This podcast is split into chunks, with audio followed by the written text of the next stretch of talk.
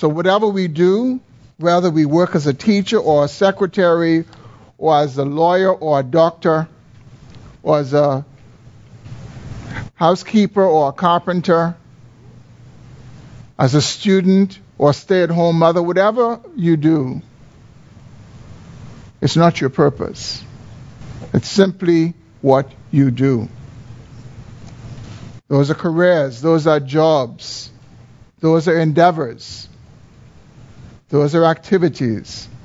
And if you think about it, if those things are our purpose, then it would mean that our purpose changes because I don't think there's any one of us who has constantly done the same thing or constantly given him or herself to the same endeavor, the same career, the same job. We, we go through different seasons and, and stages.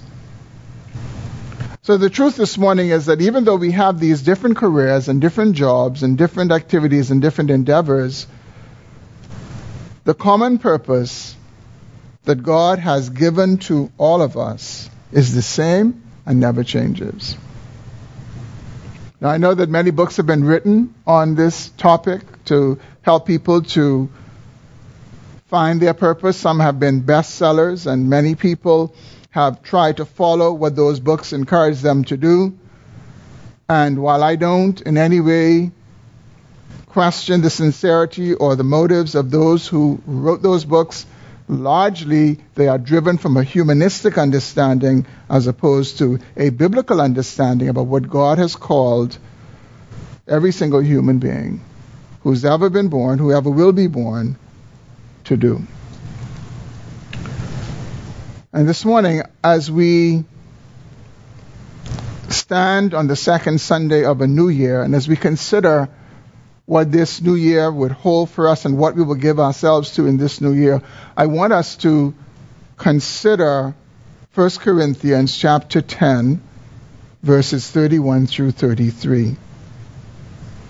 I want to consider from these three verses the common purpose that God has given to all of us. And if you're not there yet, please turn to 1 Corinthians chapter 10. And we'll be reading verses 31 through 33. All right, so whatever, so, sorry, so whether you eat or drink, or whatever you do, do all to the glory of God. Give no offense to Jews or to Greeks or to the church of God.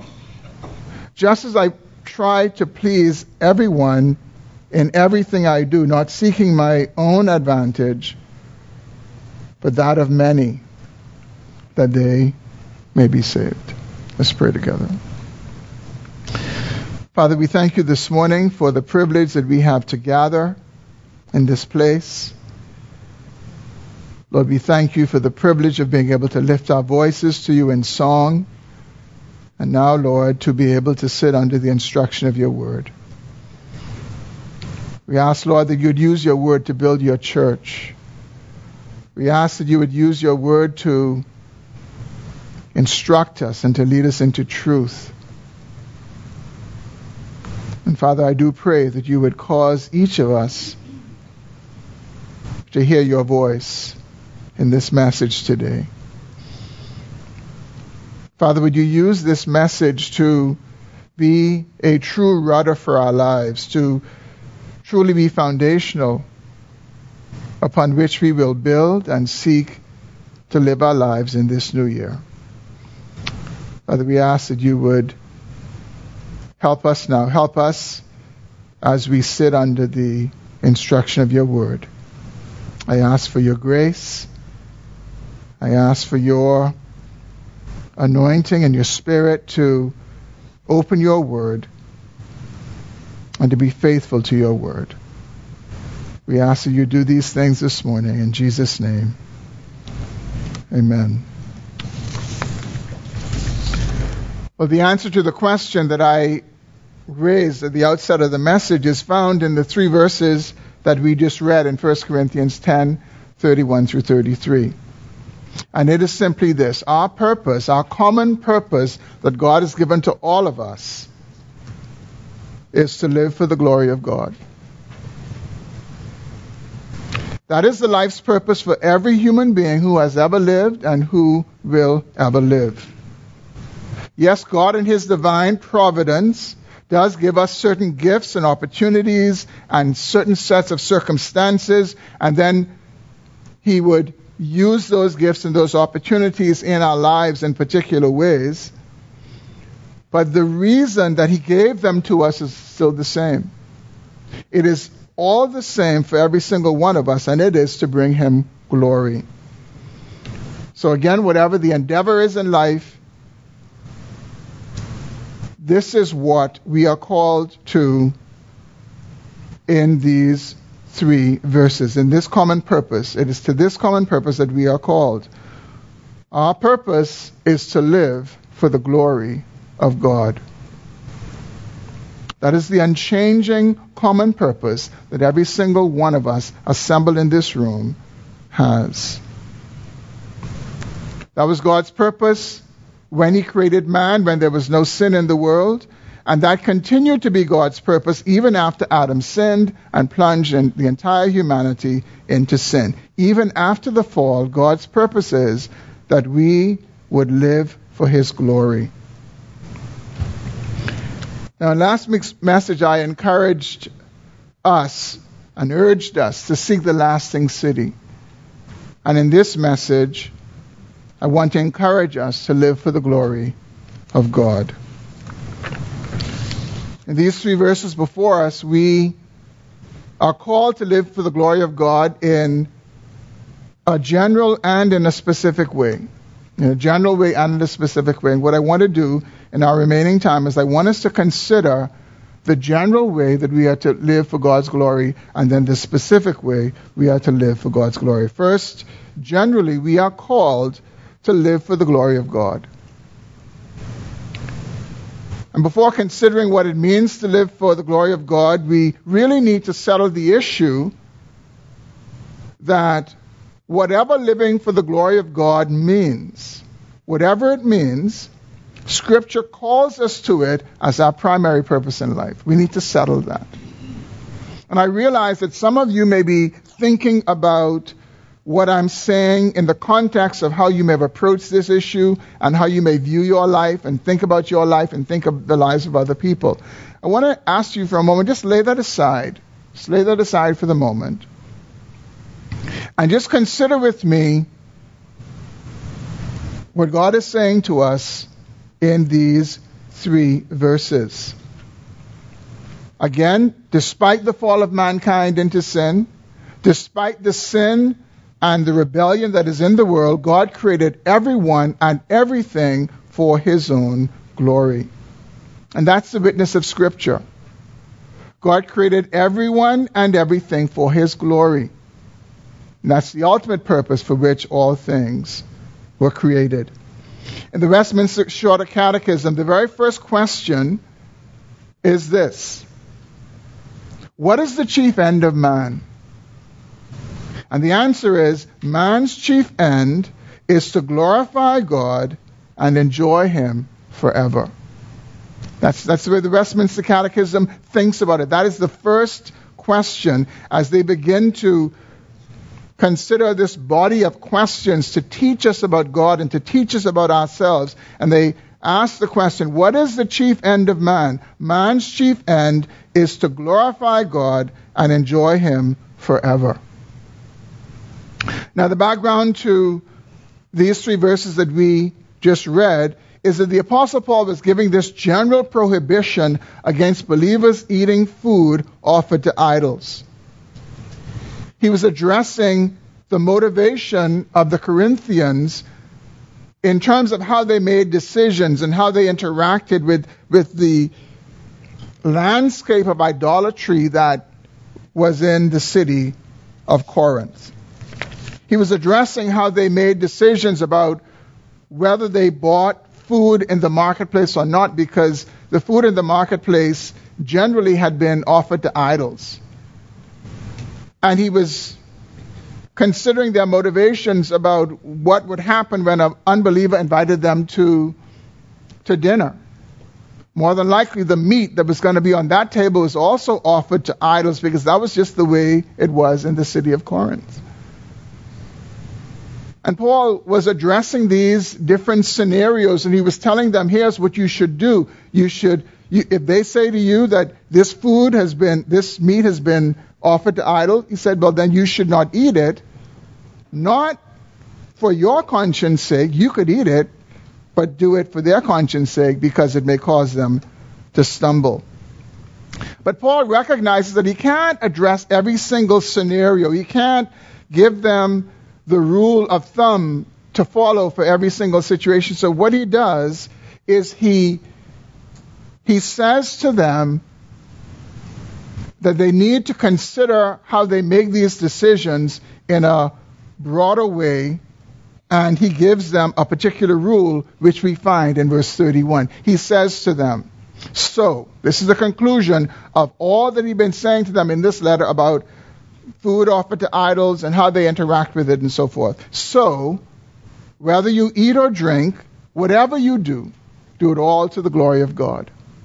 So he's saying rather than me trying to specify every single situation that you could possibly come into, here's the rule. Here is the principle. It is whatever you do, do it all to the glory of God. He's saying to them, this is what should preoccupy your attention, whether you are living for the glory of God or not. So, taking this principle that we find in 1 Corinthians 10:31 in mind, taking it to heart that we are to glorify God in what we do, then we should not be preoccupied about whether our purpose in life is to do this or to do that. We should not be preoccupied about whether my purpose in life is to be a business owner instead of being an employee. If you're an employee, be the best employee that you can to the glory of God. And should God open the door for you to be a business owner, then be the best business owner that you can be to the glory of God. But recognize that your purpose didn't change. Your activity changed. What you were going to give yourself to on a daily basis changed. But your activity, but your purpose, sorry, has not changed. You are to give yourself to the glory of God. Some of you this morning are students. You're in high school, and some of you are in college. And some of you may have desires beyond graduation to be a nurse or to be a doctor or to be a pastor or a lawyer to be an accountant or a police officer, to be a plumber or an engineer, to be a teacher or some other line of work. Your purpose right now is, as a student is to glorify God. And when it changes into one of those other careers, it is still to glorify God. The activity changes, but your purpose never changes. Now, this doesn't mean that God does not raise up specific people at specific times for specific purposes and for specific reasons. We see this in Scripture. God raised up Moses as a deliverer, He raised up David as the king of Israel, He raised up the Apostle Paul, raised up Ruth, raised up Mary. We think of it in our own country today. Today's uh, majority rule day. God raised up Sir Lynden Pindling. He raised them up at a strategic time in our nation to fulfill the role that he fulfilled. God gives gifts and he gives motivations and he creates circumstances providentially, He leads people into those particular callings and, and causes that he that he calls them to. But the purpose is all the same. The purpose ultimately is to bring glory to himself. So we should not be on this finding my purpose wild goose chase, which, as I said, is really infected by humanism and pride and all manner of things that God has not called people to, not gifted them for, not opened doors or opportunities for them for, yet they would pursue it because someone has encouraged them to go and find their purpose. And sin in us will cause us to reach for things that God simply did not give us. But God's raising up specific people at specific times to do specific things does not negate the fact that He has just called us to live for His glory. And whatever we find ourselves doing in the moment, whatever our hands are finding to do in the moment, we do it to the glory of God, trusting that He will position us and place us where He wants us to be placed. The psalmist says in Psalm 16, I think in verse 10 and verses 11, he says, Lord, the boundary lines for my life have fallen in pleasant places. God sets the boundary lines for our lives. And they, they change. He, he, he adjusts them. They, they look differently over time. But what doesn't change over time is that whatever those boundary lines are, whatever He's called us to do, we have to be living for His glory. Well, I trust you're persuaded that this is true this morning, that above and beyond all that we do, the common purpose that God has given to all of us is to glorify Him in whatever we do. Now, what does it mean to live for the glory of God or to do whatever we do for the glory of God? And perhaps more fundamentally, what is the meaning of glory? Well, in the Old Testament, the word glory comes from a root word that means weighty or heavy. The words dignity and respect and reverence also come from that root word. And so we can say that glory means weight or dignity or reverence or respect. You've probably heard a person say, Oh, he's a lightweight. Or she's a lightweight. And what they really mean by that is the person is of no real significance. You don't need to pay them much attention. Or you've probably heard someone say something like, don't listen to him or her. Our words don't carry any weight around here. I think we've heard those kinds of statements, and they, they communicate um, this idea of weight or a lack of weight. The New Bible Dictionary of Biblical Theology makes this statement about glory. Very simple statement, but very profound. It says, Glory is preeminently a divine quality. Ultimately, only God has glory. Glory is preeminently a divine quality. It's a quality that belongs to God. Ultimately, only God has glory. Now, God grants glory to his creatures. He grants glory among his creatures, but all that glory is derived from his ultimate glory. Ultimately and preeminently, the glory belongs to the Lord. The conclusion of the Lord's Prayer, when we pray, we pray, For yours is the kingdom, the power, and the glory. Yours is the kingdom, yours is the power, yours is the glory. So now when we connect all of this together, when we remember that glory means weighty or heavy, reverence or respect, it must mean that all weight and heaviness and reverence and respect are attributed to God. So when we live for God's glory, when we live for the glory of God, we are living with regard for Him. We are living with this awareness that He is weighty, that He is majestic, that He is deserving of our reverence and our respect and our worship. He is, he is worthy of our revere. They rightly belong to Him. And this means that if God is truly weighty, we wouldn't disregard Him the way we would say, oh, that person carries no weight. No, what we do is we consider God in all that we do. God becomes our reference point for living. He becomes the compass for our lives.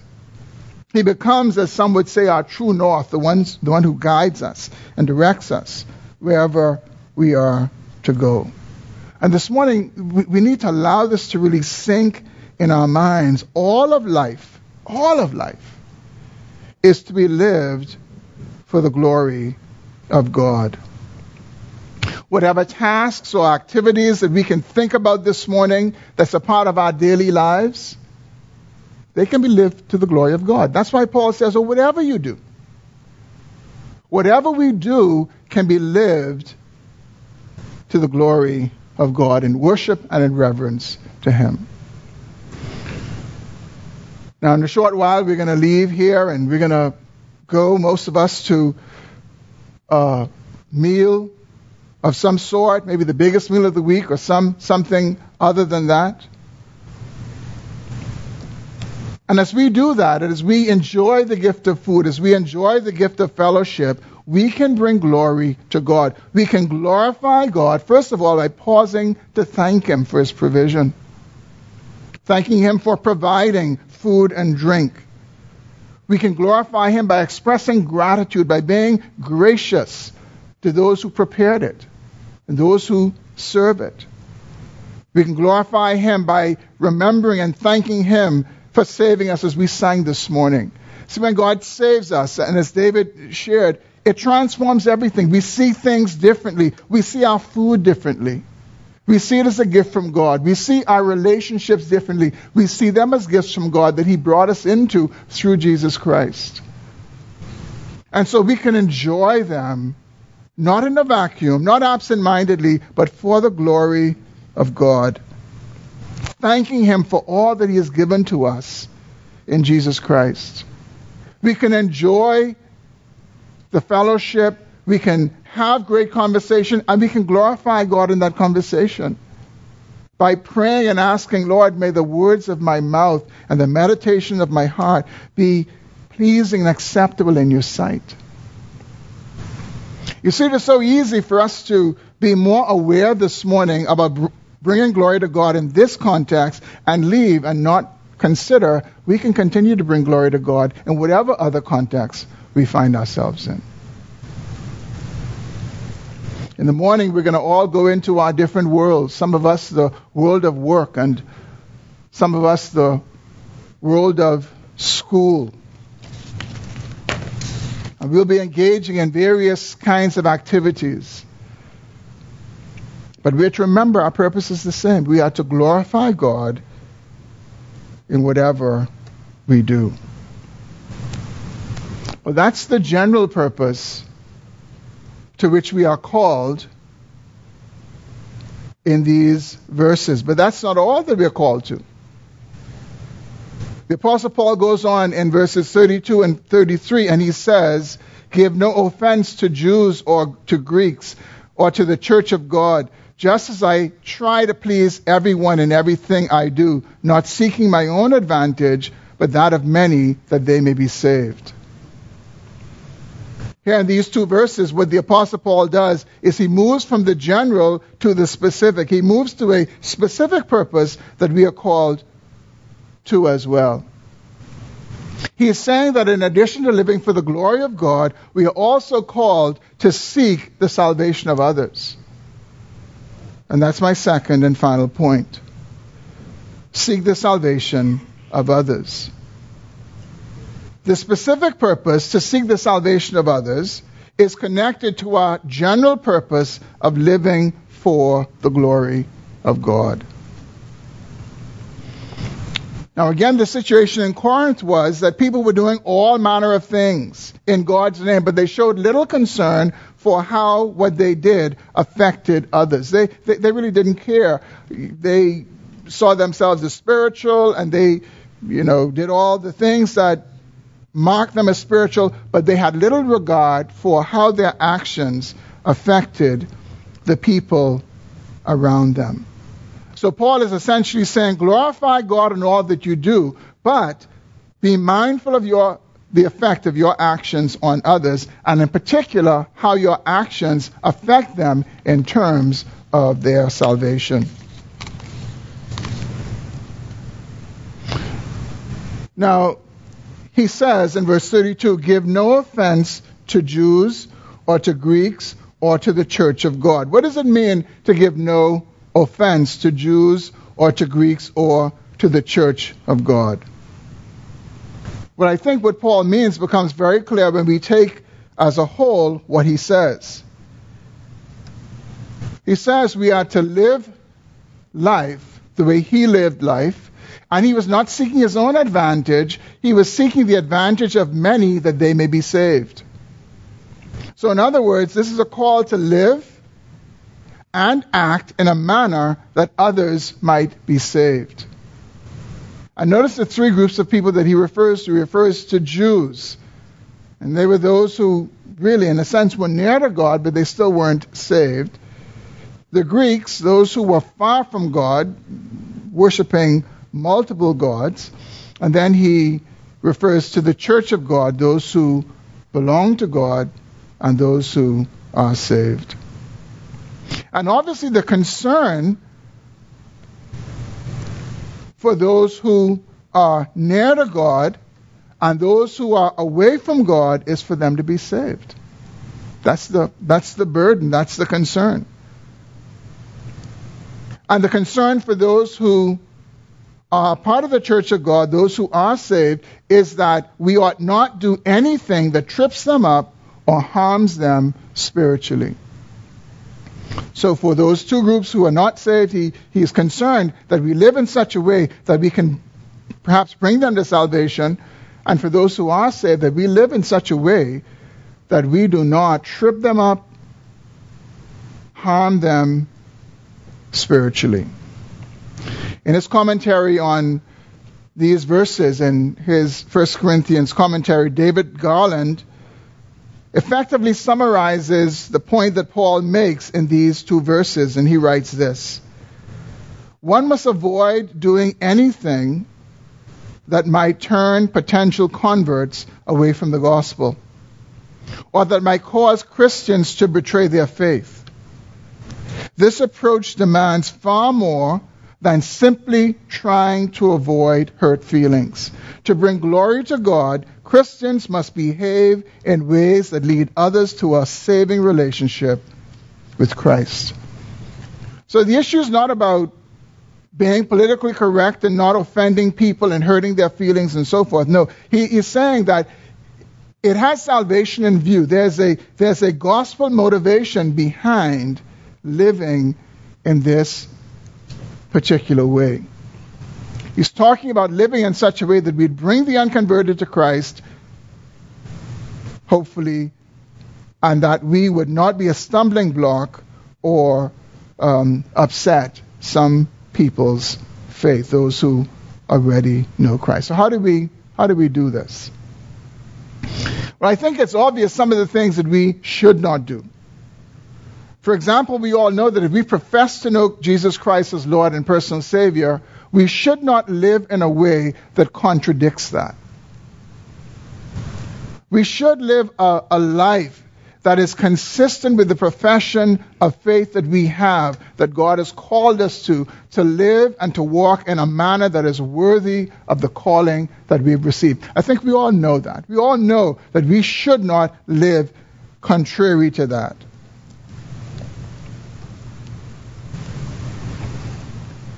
And that's in particular as it relates to unbelievers. As it relates to believers, I think we all know that we should not in any way live a life that is going to be misleading or harmful to a fellow believer, perhaps through conduct that could lead them into worldliness or conduct that could cause them to be filled with arrogance and pride through ungodly counsel and bad advice. We know that we should not do those things. And I don't think the Apostle Paul is addressing those kinds of things as he is calling us to live for God's glory and to conduct ourselves in a manner that does not offend and, and bring a stumbling block to those who are away from Christ and also bring spiritual harm to those who are in Christ. That doesn't seem to be his concern. That kind of blatant sinful conduct is not Paul's concern. Instead, the concern that Paul seems to have is conduct that is selfish and self pleasing and self advantageous against the spiritual advantage of others. Paul seems to be getting at self centered living that is not mindful of other people's need to be saved if they are not saved, or mindful of other believers' need to be strengthened and encouraged in their faith, as opposed to hampered and harmed and weakened in their faith. Paul seems to be getting at that. He, he, he says, just as I try to please everyone in everything I do, not seeking my own advantage, but that of many, that they may be saved.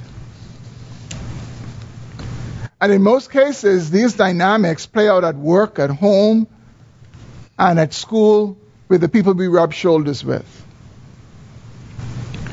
And let's be honest this morning, it's not easy to give up our rights. It's not easy to take the short end of the stick and to be humble as opposed to proud. These are not natural responses for us. These were not natural responses before Christ came into our lives, and even after Christ has come into our lives, they still are not automatic and natural responses. But by the grace of God, the transforming effect of the saving work of God in our lives does enable us to respond in humility as opposed to pride does enable us to willingly take the short end of the stick as opposed to the long end of the stick. Does enable us to, at times, lay down our rights instead of trying to uphold those rights in particular situations. It's not easy to do that. And that's what it means to live for the good of others. That's what it means to live for their spiritual good that they may be saved. I want you to imagine, just imagine if in this room, we, by the grace of God who have come to know Christ, resolve that we are going to live this way. We're going to live for the glory of God, and we are going to live for the good of others, for the salvation of others, bringing them to Christ, hopefully, or that God would use our lives to strengthen them if they are already believers. Well, let me close with two concluding thoughts. First of all, at the beginning of this message, I intentionally did not distinguish between believers and unbelievers because God's purpose for believers and unbelievers is the same that they would all bring Him glory. Now, obviously, if you're here this morning and you do not know Jesus Christ as your Lord and as your, per- your personal Savior, you cannot, in that condition, live for the glory of God. You, you just can't do it. You, you cannot seek the good of others, the spiritual good of others, because if you think about it, if you could, then Jesus died in vain. If you could do that away from a personal relationship with Jesus Christ, all that we're doing this morning is a royal waste of time. But nonetheless, God has created you for His glory. God has given you life and breath and health and strength so that every day, every waking moment will be lived for His glory. And to position yourself to be able to do that, you have to come to Christ. Submitting to Him, asking for His forgiveness, recognizing that you are separated from Him, that you need to be reconciled to Him. And the way that we are reconciled to God is through Jesus Christ, through the perfect life that He lived, through the sinless life that He lived, and the sacrificial death that He died on the cross so that sinners can be reconciled to God. And those who put their trust in Jesus Christ, those who come to Him, seeking forgiveness for their sins. Whatever those sins are, they're forgiven, they're made sons and daughters, and they're seated at the Lord's table. And that forgiveness can be yours this morning, and you can begin to live for God, bringing glory to His name. And so that's you this morning, and you're here without Christ. I encourage you to settle that issue today before you leave this place.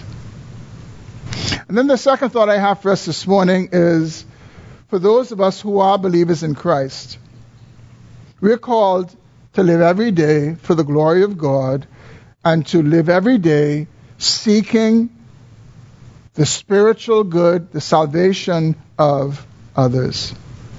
And by God's grace, we need to seek to fulfill that every day. Every day, we need to be asking the Lord, Lord, help me today in all that I do to live for your glory. And help me today to live in a way that I'm mindful of other people, mindful of unbelievers, hopeful that through my living they will be brought to Christ, mindful of my brothers and sisters in Christ that I will do nothing that will cause them to stumble or to weaken them or to mislead them in a way that they should not go. But we're called to do that, though, we need to remember we will never do it perfectly. And I know when we come to New Year's, you know, we are very enthusiastic and we try to go for absolute perfection in all that we strive for and we plan for. But the truth is, we won't do this perfectly. Because of indwelling sin, we do nothing perfectly. Because of living in a fallen world, we do nothing perfectly. Yes, God has saved us. Yes, He has broken the power of sin in our lives, but we're not free from the presence of sin. And therefore, we may have some good days, and, and, and by God's grace, we live for Him and we seek His glory and we benefit other people. But there are going to be some days we fall flat on our faces. But the truth is, even if we had all good days, even if we had all those days where we came home rejoicing because we lived for the glory of God, because we live mindful of other people, we turn the other cheek, we went the extra mile, we took the short end of the stick, we do all of that. If every day of our lives was marked by that, that's still not enough. It's still not enough. There's nothing that we're able to do in that regard that would be absolutely perfect in the eyes of the Lord. And we should not be looking to what we do in terms of living for God's glory to give us acceptance before Him. Our consolation this morning, our encouragement this morning should be that wherever we fail, Jesus Christ has already succeeded.